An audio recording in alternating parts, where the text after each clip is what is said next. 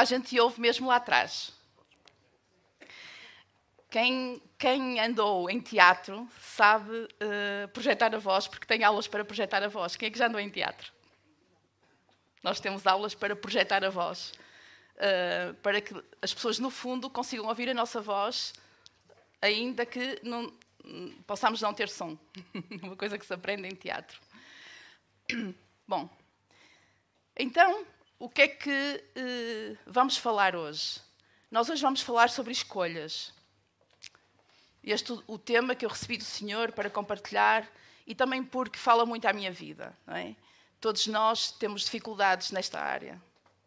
Escolhas. Quem não tem dificuldade com esta palavra, escolhas? Algumas são muito fáceis de fazer, outras são um bocadinho mais difíceis de fazer. Se me disserem a mim, tu preferes um bolo de chocolate ou de morango? Para mim é fácil, de morango. Se me disserem, Porto ou Benfica? Porto, claro. Algumas escolhas são fáceis de fazer, outras são mais difíceis de fazer. E todos nós entendemos isso.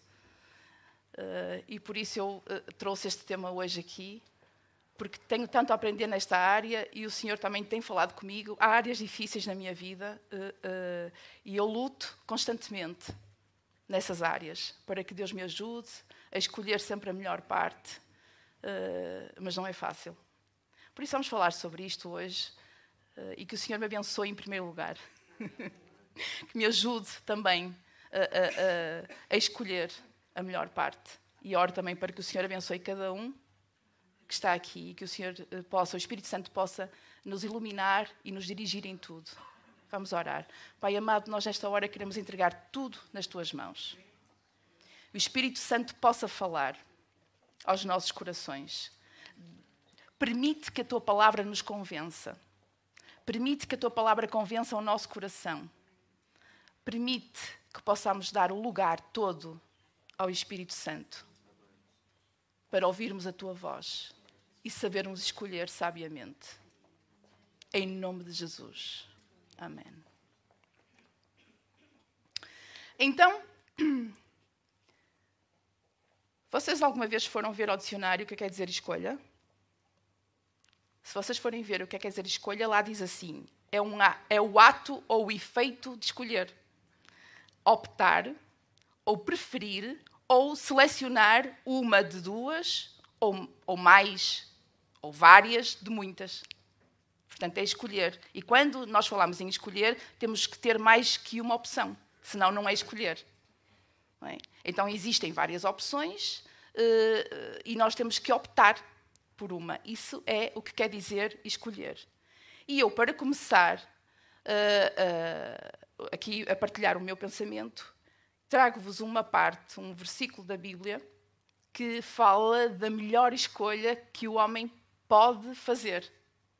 Qual será essa a melhor escolha, a escolha da nossa vida?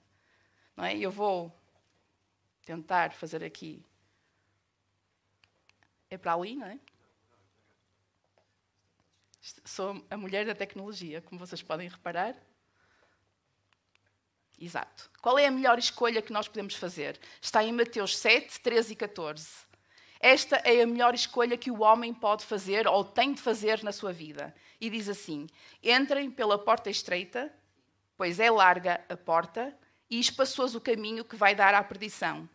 E são muitas as pessoas que para ali se encaminham. Mas é estreita a porta e apertado o caminho que vai dar à vida eterna. E são poucas as pessoas que o encontram. Esta é a escolha da nossa vida.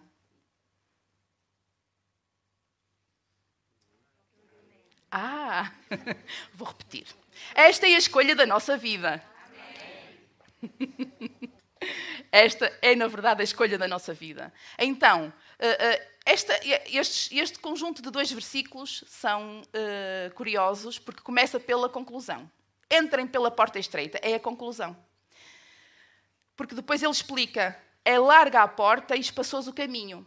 E mais abaixo, estreita a porta e apertado o caminho. Logo aqui temos uma informação: existem duas portas e existem dois caminhos. Muito bem. Sabemos que um caminho vai dar à perdição e o outro caminho vai dar à vida eterna. Agora eu digo-vos uma coisa: estamos aqui a falar numa escolha que fazemos, e estes dois versículos falam numa escolha. O que é que aqui diz para nós escolhermos? Não perguntei se é estreita ou se é larga. O que é que nós temos que escolher? Não, errado, não escolhemos caminho nenhum. O que é que nós temos que escolher? Quem é que disse? A porta. Quem é que disse a porta? A Tábata. Isto é o que nos pedem, que possamos escolher a porta. Quem é a porta? Eu sou a porta das ovelhas. Quem entrar por mim salvar-se-á. O que é que se nos pede para escolhermos? A porta. Escolhemos algum caminho? Não. Sabem porquê? Porque se escolhermos a porta estreita, só temos um caminho à frente. Se escolhermos a larga, só temos um caminho à frente. O caminho é a sequência da nossa escolha de porta. O que é que vem sempre em primeiro lugar? É o caminho ou é a porta? É a porta. O que é que vem sempre em primeiro lugar? A escolha. Esta é a nossa escolha. É a porta. Há uma escolha a ser feita. Nós, em algum tempo da nossa vida, em algum tempo da nossa vida, há uma escolha para ser feita. É a porta. O caminho é a sequência. O caminho é uma consequência da, da nossa escolha. Escolhemos a porta estreita, logo vamos ter o caminho estreito. Quem é o caminho? É Jesus. Ele continua. Ele é a porta, ele é o caminho que nos leva à vida eterna, ele é tudo.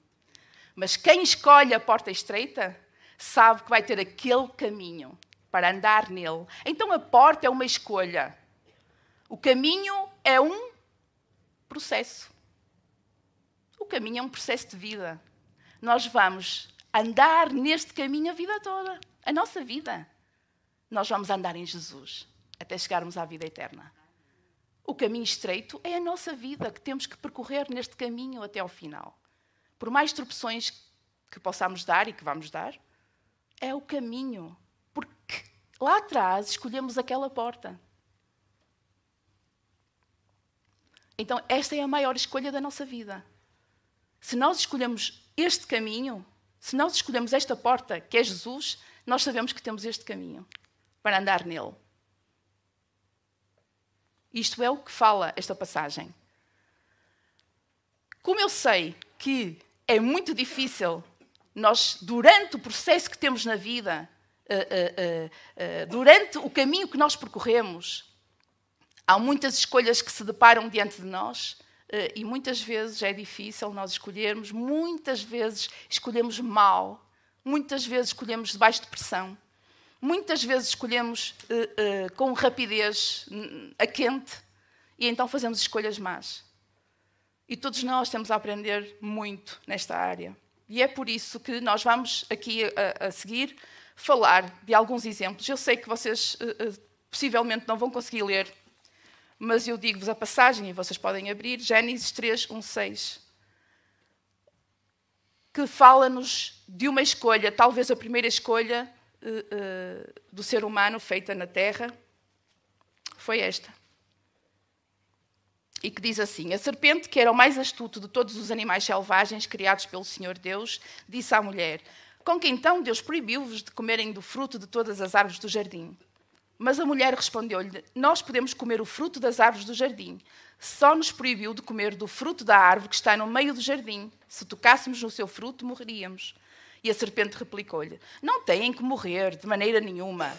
O que acontece é que Deus sabe que no dia em que comerem desse fruto, abrir-se-vos-ão os vossos olhos e ficarão a conhecer o mal e o bem, tal como Deus. E a mulher pensou então que devia ser bom comer do fruto daquela árvore que era apetitoso e agradável à vista e útil para alcançar a sabedoria. Apanhou, comeu e deu ao seu marido, que comeu também.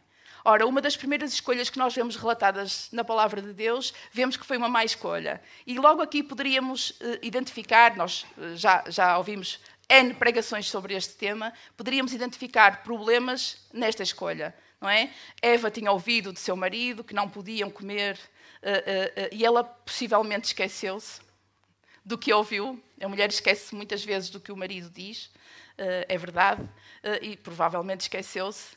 Uh, e, e, também uh, foi tentada pelo inimigo, que lhe falou de uma forma uh, doce. A tentação é sempre doce, nunca é amarga.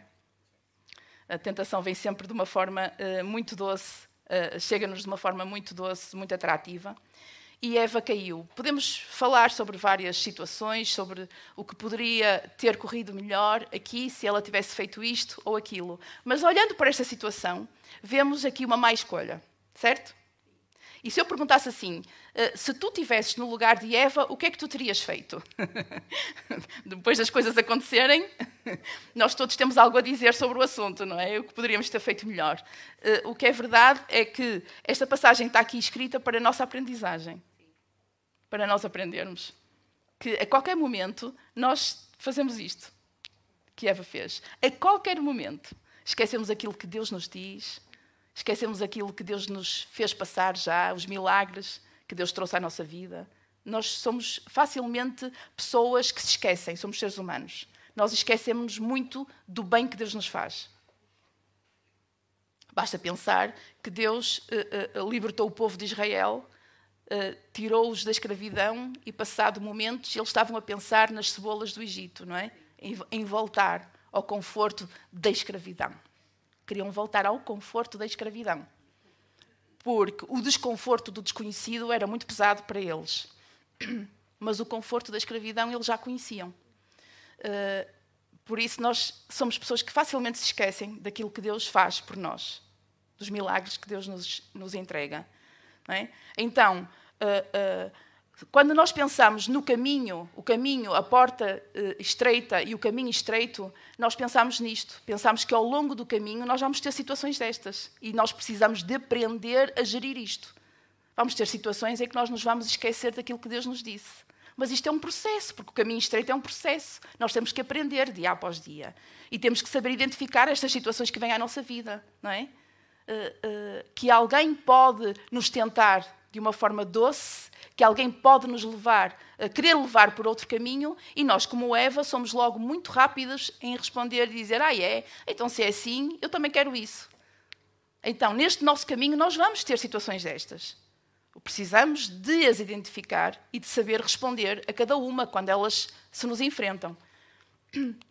Lembro-me de outra, de outra passagem, em Lucas 22, 4, 6 que fala-nos de outra escolha que alguém fez.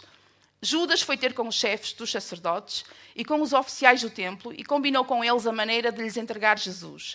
Eles ficaram muito contentes com isso e prometeram dar-lhe dinheiro. E Judas concordou e começou a procurar a melhor ocasião de o entregar, sem que o povo desse por isso. É outra passagem que todos nós conhecemos, a traição de Judas, em que houve ali um momento em que ele escolheu. Ele foi tentado por Satanás, mais uma vez, foi tentado, em, e escolheu, deixou-se levar. Não é? Vemos, vendeu Jesus por uma quantidade de dinheiro, não é?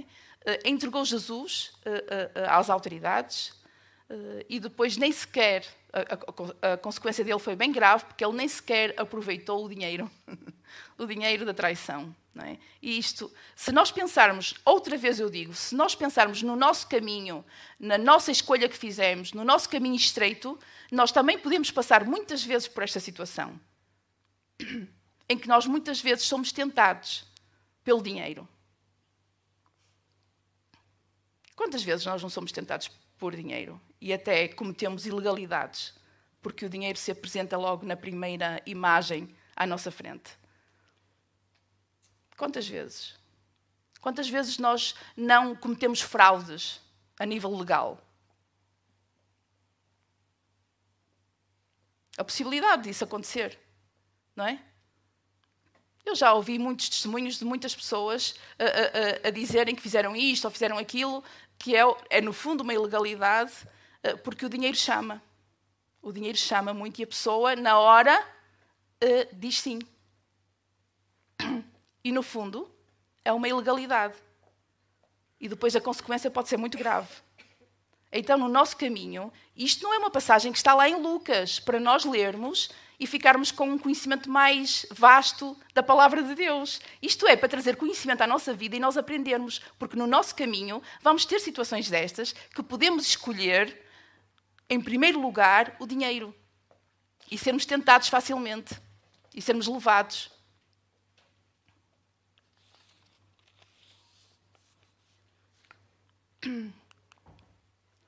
Todos sabem, já, já temos a oportunidade de ter lido isto N vezes, Jonas 1, 1 a 3, que diz: Um dia o Senhor deu a Jonas, filho de Amitai, a seguinte ordem: Anda, vai a Ninive, a grande cidade, e avisa aos seus habitantes que eu tenho conhecimento do mal que tem feito. Mas Jonas decidiu fugir para longe de Deus, indo para Tarsis. Dirigiu-se a Jafa, onde encontrou um barco que ia para Tarsis. Pagou a passagem, pagou a passagem e entrou no barco para seguir com os seus tripulantes para Tarsis, fugindo do Senhor. O que é que nos diz isto? Diz que Deus deu uma ordem a Jonas e ele fez o quê? Ele foi para o lado contrário que Deus lhe disse para ele ir. Sim, vais, tu vais nesta direção. E Jonas, ah, deixa-me ir para ali. para o lado contrário que Deus queria. Então, porque Jonas, e porquê? Porque Jonas tinha uma ideia muito própria de como as coisas tinham que ser feitas. E acontece que a sua ideia muito própria não condizia com a ideia de Deus. Deus queria que as coisas fossem feitas de uma certa maneira e Jonas achava que não, não é assim. Todos nós conhecemos a história e sabemos que foi isto, no fundo, que aconteceu. Não é? Eles não queria, Jonas não queria que o povo tivesse uma oportunidade da misericórdia de Deus em salvar aquele povo. Ele não achava justo que aquele povo tivesse uma segunda chance. Então ele não quis ir para anunciar o arrependimento e para que o povo voltasse para Deus. E ele fugiu. Sabemos também da sequência grave que a desobediência trouxe a Jonas. A, desobediência de Jonas trouxe-lhe um turbilhão enorme à sua vida, porque com isto ele, ele viu a, sua vida a ficar em perigo naquele, naquele barco e até as pessoas que estavam ao seu lado não é? a ficarem em perigo, não é? mas logo acalmou o mar e logo acalmou quando ele o quê? Quando ele se colocou na direção certa, quando ele tomou uma outra atitude, quando ele tomou uma outra atitude, todas as coisas se encaminharam. Então nós vemos que hum, nós vemos que muitas vezes a nossa desobediência traz um turbilhão à nossa vida. Muitas vezes isso acontece. Quando nós entramos em desobediência com Deus, uh, uh, é, o turbilhão vem à nossa vida. E depois nós sentimos o turbilhão ir-se embora quando nós nos arrependemos e nos voltamos uh, para Deus, para a direção certa. Quantas vezes isto acontece na nossa vida? Isto já aconteceu comigo. Eu, eu estar em desobediência a algo que Deus me disse para fazer.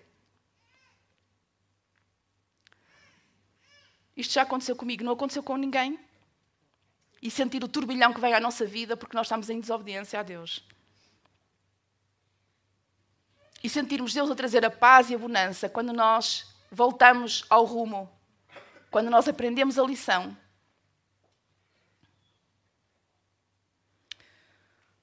Isto foi só Jonas que passou? Não. Isto não é próprio só de Jonas, isto é de todos nós.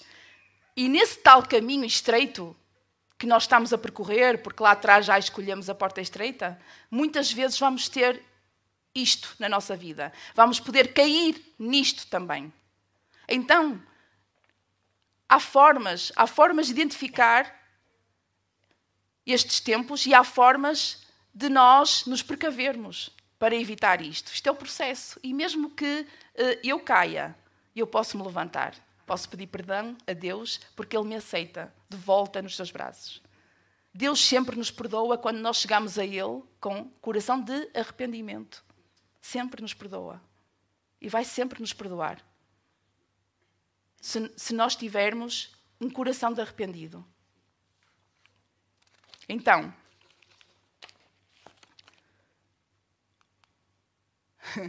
Lucas 10, 40, 42. Ora, Marta andava muito atarefada por ter muito que fazer. Aproximou-se e disse: Senhor, não te preocupa que a minha irmã me deixe só com todo o trabalho? Diz-lhe então que me venha ajudar. Mas o Senhor respondeu: Marta, Marta, andas preocupada e agitada com tantas coisas, e quando uma só é necessária, Maria escolheu a melhor parte, que não lhe será tirada. Oh, se fôssemos falar sobre isto, podíamos ter uma sessão de, de três meses a falar só sobre isto. Quantos de nós têm este problema? Eu tenho. É saber escolher sempre a melhor parte. Porque o trabalho de casa e o trabalho uh, uh, da cozinha é importante, mas é igualmente importante o trabalho de estar aos pés do Senhor, que é um trabalho também que nós temos que praticar. Portanto, eu diria que é o trabalho da sala de estar e o trabalho da cozinha. São ambos importantes. É importante termos tempo na sala de estar com o nosso Deus e é importante o trabalho da cozinha também. Isto pondo em, em palavras mais do nosso tempo, não é? É importante os dois tempos. E muitas vezes nós não sabemos equilibrar. Nós não sabemos equilibrar neste nosso caminho estreito. Às vezes caímos na asneira de passarmos o tempo todo na cozinha. E fazemos, e fazemos, e fazemos, e fazemos. E não temos nenhum tempo para estarmos, para aprendermos a ser, a ser como Jesus, para aprendermos de Jesus. E também o outro lado acontece. Passamos tanto tempo na sala de estar que até parece que começamos a andar dois metros acima do chão e esquecemos do nosso trabalho todo na cozinha. Que está lá os pratos todos a acumular, caminho chega ao teto, nem se pode entrar na cozinha, tanto trabalho para fazer, nem, não faço nada. Vocês percebem? O equilíbrio, o equilíbrio que tem de haver entre a sala de estar e a cozinha. É este equilíbrio que eu muitas vezes não sei, não sei uh, discernir. E é um problema muito grave na igreja. É que uh, o ser é muito importante e o fazer também. Mas não se esqueçam que o fazer vem na sequência do ser. Primeiro é preciso ser, porque é o ser que puxa o fazer. Se nós não somos, se nós não ficamos mais parecidos com Jesus, se nós não aprendemos mais de Jesus, se nós não estamos a passar tempo aos pés de Jesus, aquilo que nós vamos fazer não vai ter muito valor. Fazemos na força, na força, na nossa própria força do nosso trabalho. Portanto, é preciso muita sabedoria e é preciso muito discernimento para nós sabermos sempre equilibrar o trabalho da sala de estar com o trabalho da cozinha. O trabalho é muito importante e há pessoas que passam no trabalho todas as horas da sua vida. Eu, eu, eu, eu sei disso, porque eu vejo isso. Pessoas que vão às nove, às dez, às onze para casa e depois no outro dia estão lá super cedo no trabalho e eu levo-me a pensar, mas e a família? Quanto tempo está na família, com a família? Quanto tempo é que nós dedicamos à família? Quanto tempo nós passamos fora de casa? Quanto tempo nós estamos uh, uh, uh, em família para aprendermos uns dos outros e, e, e sermos uns dos outros? E quanto tempo passamos na cozinha a trabalhar? Há um equilíbrio para ser feito. E também há aqueles que faltam muitas vezes ao trabalho que preferem estar em qualquer outro lado do que no trabalho. Há os dois lados. Então, isto é, um, é, um, é um, uma questão de aprendermos o equilíbrio. Neste nosso caminho estreito, que Jesus preparou para nós, que leva à vida eterna, nós vamos aprendendo, não vamos aprender tudo num dia, porque não, não, se aprende tudo num dia, mas é um processo que leva a nossa vida inteira. Vamos aprendendo a gerir este tempo entre a sala de estar e a cozinha. Temos que aprender a viver nos dois sítios. E às vezes pode ser que haja muita louça na cozinha, mas é, é um tempo importante para estarmos na sala de estar estamos a passar por um tempo frágil na nossa vida e nós temos que estar na sala de estar, ainda que a louça esteja a acumular-se. Mas é importante estarmos ali, debaixo dos pés do Senhor, a aprendermos, a, a tirarmos a energia dele, a tirarmos o amor dele, a paciência dele, a, a, tudo que vem dele, nós estamos a tirar dele. É a palavra que nos traz isso tudo, porque ele é a fonte. Ele é a fonte da paciência, ele é a fonte do amor, ele é a fonte da justiça, não é? Uh, e então nós vamos buscar a Ele. E às vezes passamos por fases tão frágeis na nossa vida que, mesmo que a louça esteja a empilhar-se na cozinha, nós temos que ter o nosso tempo na sala de estar. E vocês vão ver que a seguir levantam-se com muita força para ir lavar os pratos todos. Porque o fazer vem depois. Porque é o ser que puxa o fazer. não é? Não descurando nunca um e outro. Vemos também esta passagem muito importante, Daniel 1, versículos 5, 8 e 9. O rei também deu ordens para que a comida e o vinho que lhes eram servidos diariamente fossem os mesmos da casa real, e durante três anos deviam prepará-los para entrarem ao serviço da sua majestade. Daniel tomou a resolução de se manter fiel às regras de alimentação do seu povo e não queria tocar na comida e no vinho da corte. Por isso, pediu a Aspenaz que dispensasse dessa alimentação. E Deus fez com que o chefe do pessoal acolhesse Daniel com simpatia e benevolência. Esta é, é uma passagem que eu gosto muito, eh, eh, porque Daniel, quando ele foi levado eh, para a Babilónia, ele era um adolescente. E, ele, e mostrou uma maturidade incrível como adolescente. Como jovenzinho, ele mostrou uma maturidade incrível no meio de pessoas que adoravam outros deuses, pessoas que não tinham nada a ver com uh, uh, o DNA que ele tinha, outra cultura, outros deuses, uh, tudo diferente. Mas Daniel, ele propôs no seu coração não se contaminar, porque ele sabia que acreditava em Deus, ele sabia em quem queria, e ele então propôs no seu coração não se contaminar. Mas sabem, aqui Daniel, ele sabia que estava no meio de outro povo ele tinha que ir segundo as regras daquele povo. Mas ele disse: Não, não vou segundo as regras deste povo. Não vou fazer o que eles querem, não vou me contaminar. E então pediu às penas que o dispensasse daquela alimentação. E ele disse: Eu não vou fazer esse tipo de alimentação que o livro do meu Deus diz que para eu não fazer, para eu não me alimentar com esse tipo de alimentos. Portanto, ele, no fundo, enfrentou a sociedade onde ele vivia. Tinha regras, estabelecidas e ele enfrentou, como uh, jovenzinho, ele enfrentou. Ora, trazendo isto para o nosso caminho que nós percorremos, no caminho estreito, muitas vezes nós estamos na situação de Daniel. E para mais hoje, nesta sociedade, que impõe-nos coisas, impõe-nos uma maneira de viver. E nós somos obrigados a viver dessa maneira que hoje o mundo nos impõe, a sociedade nos impõe. Lembro muitas vezes dos jovens nas escolas, no mato, costumo dizer, a escola é um mato hoje. A escola é, é, é, é, é uma selva. A escola é uma selva. Porque não há respeito uns pelos outros. Uns querem impor aos outros a sua opinião. Ninguém respeita ninguém. E muitas vezes, os jovens cristãos, aqueles que acreditam em Jesus, o que é que eles fazem? Calam-se para não ter problemas calam-se.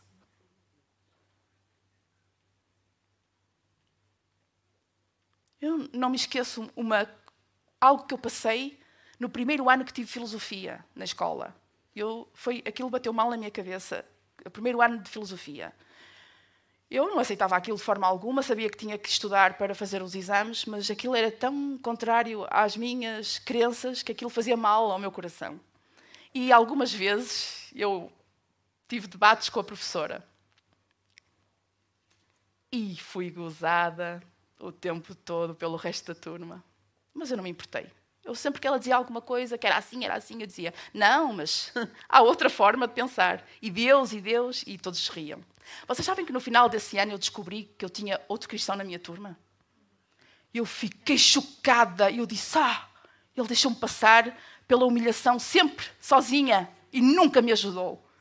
Eu fiquei chocada, zangada na altura, mas depois passou. Cada um escolhe aquilo que. eu escolhi não me calar. Mas eu não tive ninguém que me ajudasse. E no final eu descobri que havia alguém que me podia ter ajudado. E dois era melhor do que um. Foi chocante. Então, nós hoje, no nosso caminho estreito, nós temos muitas situações destas. E o, o meu conselho é muita sabedoria. Muita sabedoria para os jovens e para todos aqueles que se encontram na selva. Não se contaminem. Isso é o principal, não se contaminem. Mas se o se contaminar, o, o, facto de vocês escolherem não se contaminar, vai requerer de vocês algo mais, então partam para a luta. Porque o Senhor estará convosco, assim como esteve com Daniel. Mas ficar calado, para mim, diz-me à luz da Bíblia que é uh, a neutralidade e o ficar, uh, é o ficar morno é o ficar morno. Cuidado. quando nós ficamos mornos na sociedade. Nem é carne, nem é peixe. E a Bíblia é muito clara. Atos. Ora, um certo homem chamado Ananias e sua mulher Safira venderam também uma propriedade. Ele ficou com uma parte do dinheiro e entregou a outra aos apóstolos. Safira concordou. Então Pedro perguntou a Ananias: Por que é que te deixaste tentar por Satanás e mentiste ao Espírito Santo ao guardares para ti uma parte do dinheiro que recebeste pela venda da propriedade? Se não vendesses a propriedade, ela continuava a ser tua, e depois de a venderes, o dinheiro também era teu. Por que foi então que resolveste fazer isso? Fica sabendo que não mentiste aos homens, mas sim a Deus. E quando Ananias ouviu aquelas palavras, caiu morto. É uma passagem todas, toda conhecida por nós e que nos diz também que é possível estarmos na igreja e estarmos a viver uma fé fingida. É possível. Neste nosso caminho estreito, que estamos a percorrer porque escolhemos a porta estreita, muitas vezes podemos nos, nos uh, uh, confrontar com esta situação de viver momentos de fé fingida, vou fingir algo que eu não sou, vou fazer algo uh, que não é verdade e vou viver uma vida de mentira para me fazer parecer outra pessoa que eu não sou. Cuidado com estas escolhas que nós fazemos, porque as consequências são bem graves. São bem graves.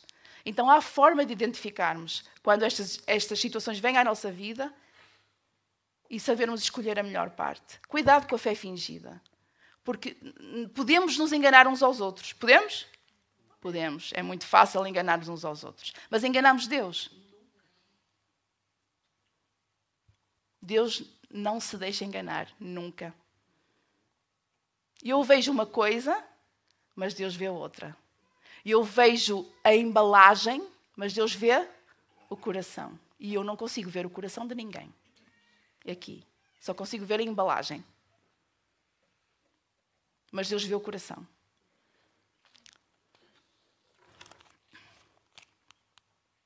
Ah, esta também é para os jovens, esta. Juízes 14, 1 a 3. Um dia Sansão desceu a Tima, onde reparou numa certa jovem filisteia. E quando voltou a casa, declarou a seus pais: Há uma jovem filisteia em Timna que me agradou. Peço-vos que lhe falem e a vão buscar para ser a minha mulher. Porém, o pai e a mãe objetaram: Por que tens tu de ir aos filisteus pagãos procurar uma mulher? Não és capaz de encontrar uma jovem na nossa família, entre o nosso povo? Mas Sansão foi categórico com o pai: É dela que eu gosto e é ela que deves ir buscar para mim. E a consequência foi bem grave. Normalmente é. Ora, neste nosso caminho estreito que percorremos, neste nosso processo de vida, muitas situações destas se nos deparam. Quando nós estamos. E isto, porquê que eu disse que é para os jovens? Porque assim, nós, quando somos jovens, é mais propício, é, da, é, mais, é mais próprio da idade nós não ouvirmos ninguém. Nem os pais nós queremos ouvir. Porquê? Porque achamos que sabemos tudo. Achamos que sabemos tudo. Eu também acho que alguns pais também não sabem muito. Eu também concordo que há pais que também não sabem muito.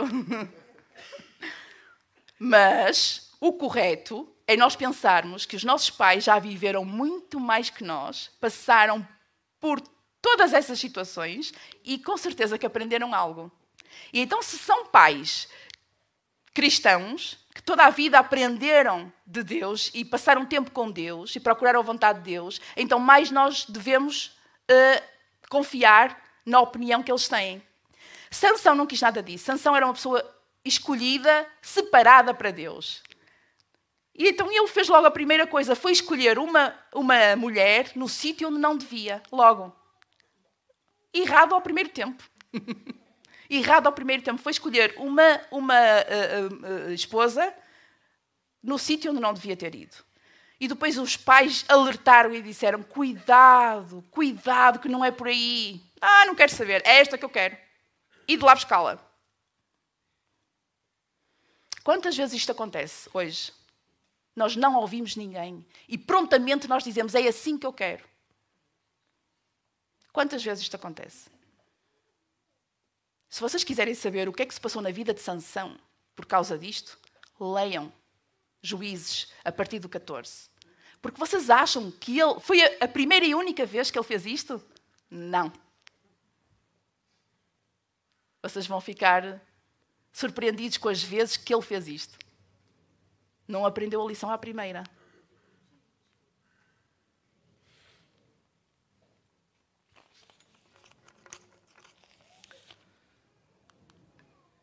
Ló olhou para o vale do Jordão, tinha bastante água e era como um jardim maravilhoso, semelhante ao Egito, estendendo-se até à região de Soar. Isto foi antes de Deus ter destruído Sodoma e Gomorra. E Ló escolheu por isso o vale do Jordão e encaminhou-se para o Oriente, e assim se separaram um do outro. Abraão vivia na terra de Canaã e Ló vivia nas cidades do Vale de Jordão e foi montar a sua tenda junto de Sodoma e Gomorra. Mas os habitantes de Sodoma e Gomorra eram maus e cometiam ações contrárias à vontade do Senhor. Todos conhecem, certo? Na sua caminhada Abraão e Ló. Houve uma altura que eles tiveram que se separar, que já eram, o gado já era muito, havia confusões já entre as duas partes, então eles separaram-se. E Abraão deu a escolher primeiro a Ló para onde ele queria ir. E Ló, que tinha uma boa vista, não usava óculos, tinha uma boa vista, olhou e viu, e viu a parte boa. A parte dos campos verdejantes, em que tudo brilhava. E ele escolheu essa parte. E Abraão ficou com a outra parte, deserto. Lá foi ele viver para aquela parte menos boa. Mas ele deu o primeiro a escolher a Ló. Agora o que vimos é que Ló escolheu pela vista. Ló escolheu o que lhe parecia melhor aos seus olhos, mas ele não fez nenhum tipo de investigação. Ele, ele não se apercebeu que aquele sítio era o sítio de Sodoma e Gomorra, o sítio onde, na altura, mais perverso, uh, uh, à palavra de Deus, mais, que mais uh, indecências e, e, atos imorais cometiam contra Deus. Viviam no, no meio dos, dos, dos, deuses daquela região. E, e, e saiu-lhe mal, a consequência foi bem grave. Entretanto, Abraão foi para o outro lado e Deus o prosperou. Como vocês sabem, Deus o prosperou imenso. Portanto, Ló pagou bem caro. E nós sabemos que Ló pagou bem caro por esta decisão, por ter escolhido pela vista também. É? Uh, Ló foi, foi pai uh, dos Edomitas e Amonitas, que foram os inimigos eternos de Israel. É? Uh, foi, foi bem grave tudo o que veio dali, desta escolha. 1 Reis 18, 21. Elias chegou-se junto de todo o povo e disse: Até quando irão continuar com este jogo duplo? Se o Senhor é o verdadeiro Deus, então prestem-lhe culto, mas se é Baal, então prestem culto a Baal. Ninguém do entre o povo respondeu. Outra situação caricata também. Uh, contexto de Elias que ele viveu naquele tempo do rei Acabe e de Jezabel, em que Jezabel foi uma mulher uh, uh, completamente imoral e introduziu o povo ao Deus Baal e, e, e, nomeou profetas de Baal, e era uma, uma, um, um tempo muito difícil naquela altura. Não é? E, e Elias chamou a atenção, porque até Acabe procurava servir aos dois, procurava servir a Baal e servir a Deus. E Elias disse: Até quando é que vocês vão continuar com este jogo duplo? Até quando vocês vão estar divididos entre dois? Vocês têm que escolher, ou é um ou é outro. E nesta vida que nós temos, também nós temos que escolher. Não podemos andar a escolher a dois senhores. A Bíblia fala-nos sobre isso. Não podemos andar com jogo duplo. Ou és ou não és. Tens que fazer uma escolha.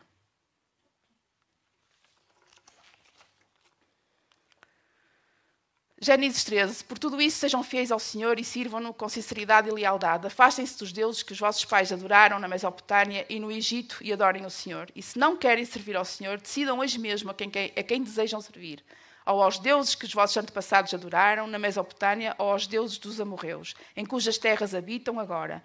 Por minha parte, eu e a minha família serviremos ao Senhor. Josué, desculpa, Josué 24, 14 e 15, fala-nos disto. Josué a, falar ao povo. Ele disse: Olhem, vocês têm que, que escolher a quem vocês querem servir. Mas digo-vos já: qualquer que seja a vossa decisão, a minha está tomada. Eu e a minha casa serviremos ao Senhor. Vocês escolham, mas a minha decisão é esta. Eu e a minha casa serviremos ao Senhor. Então, no nosso caminho, há, há mais isto para termos em consideração.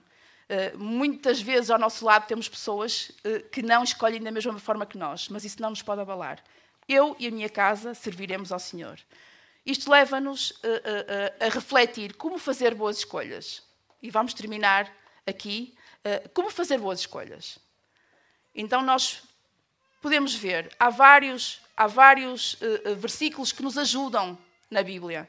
Em Provérbios 4, 26, diz assim: Vê bem onde pões os pés e que o terreno que pisas seja sempre firme. Então isto leva-nos a refletir. Quando temos um problema, temos que refletir e nunca agir uh, a quente. Refletir sobre aquilo que está a passar na nossa vida. Em conjunto com este refletir, Tiago 1, 5 a 6 diz que se alguém não tem sabedoria suficiente, peça a Deus, que dá a todos de graça, sem humilhar ninguém. E ser-lhe-á dada, mas aquele que pede deve pedir com fé, sem duvidar. Leva-nos a orar. Enquanto refletimos, também podemos orar sobre o assunto. Pedir a Deus sabedoria para resolver a situação, para sabermos escolher, para sabermos escolher com sabedoria, sabiamente. Enquanto nós refletimos e oramos, Provérbios 11, 14 diz assim: Sem reflexão, os projetos fracassam e o êxito depende de muitos conselheiros. Então, enquanto tu refletes e oras, pede conselho. Nunca faças isso sozinho, nunca estejas sozinho no momento de uma decisão difícil. Pede conselho. Não precisas de pôr anúncio no jornal. Não ponhas anúncio no jornal. Mas pede conselho a alguém que tu confias e que tu uh, seja referência para ti. Pede conselho.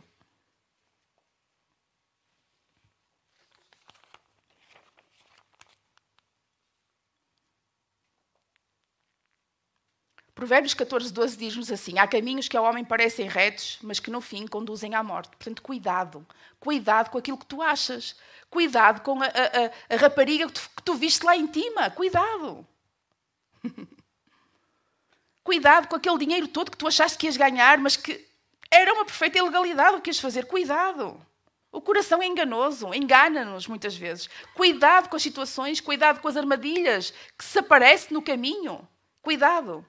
Porque a ti até pode parecer uma coisa boa no início, mas não é, o fim não é. Então nós temos que ter sempre muito cuidado em todas as situações que se nos aparece à frente. E segundo a Timóteo 3, 16, 17, diz que toda a Escritura é inspirada por Deus e serve para ensinar, convencer, corrigir e educar, segundo a vontade de Deus, a fim de que quem serve a Deus seja perfeito e esteja pronto para fazer tudo o que é bom. Palavra. Tu tens a palavra para ir lá, ler, ver, ler. E sabes o que é que acontece quando tu estás a ler a palavra? Deus fala contigo. Porque Deus é a palavra. Jesus é o Logos, Ele é o Logos, Ele é, ele é a palavra, Ele é o Verbo. E quando nós estamos a ler a palavra, nós estamos a ouvir Deus. É um dos nossos, é, é o melhor conselheiro que nós temos. É o, é o principal conselheiro que nós temos, é o primeiro conselheiro que nós temos. Tu não precisas ir à Bíblia para saber que cor de sapatos que tu vais comprar, não precisas mas precisas ir à palavra para tomar outro tipo de decisões da tua vida, mais importantes, que traz consequências à tua vida. Com certeza que a cor dos sapatos não vai trazer consequências nenhumas à tua vida. Não vai. Por isso. Mas há decisões que trazem consequências à nossa vida e nós temos que saber o que é que Deus quer de nós e aquilo que Deus quer de nós está na palavra.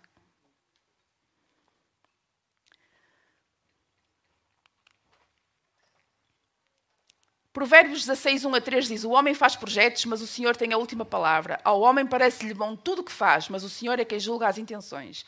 Confia os teus assuntos ao Senhor e re realizar-se-ão os teus projetos. Portanto, espera e confia.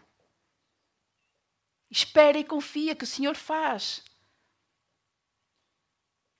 Eu sei que é difícil esperar e confiar. Mas isso é o que se requer de nós. É que neste nosso caminho estreito, longo, possamos aprender a esperar e a confiar em Deus. Porque se nós não confiamos em Deus, vamos confiar em quem? Não encontro ninguém. Vocês encontraram alguém tão grande como Deus, em quem se possa confiar, em quem se possa esperar, que nos traga esperança de uma vida melhor, de uma vida eterna? Não, eu não encontrei. e, e, e desafio quem quer que seja que esteja aqui ou em qualquer lugar a dizer-me que encontraram alguém melhor do que Deus. Eu sei de que estou a falar.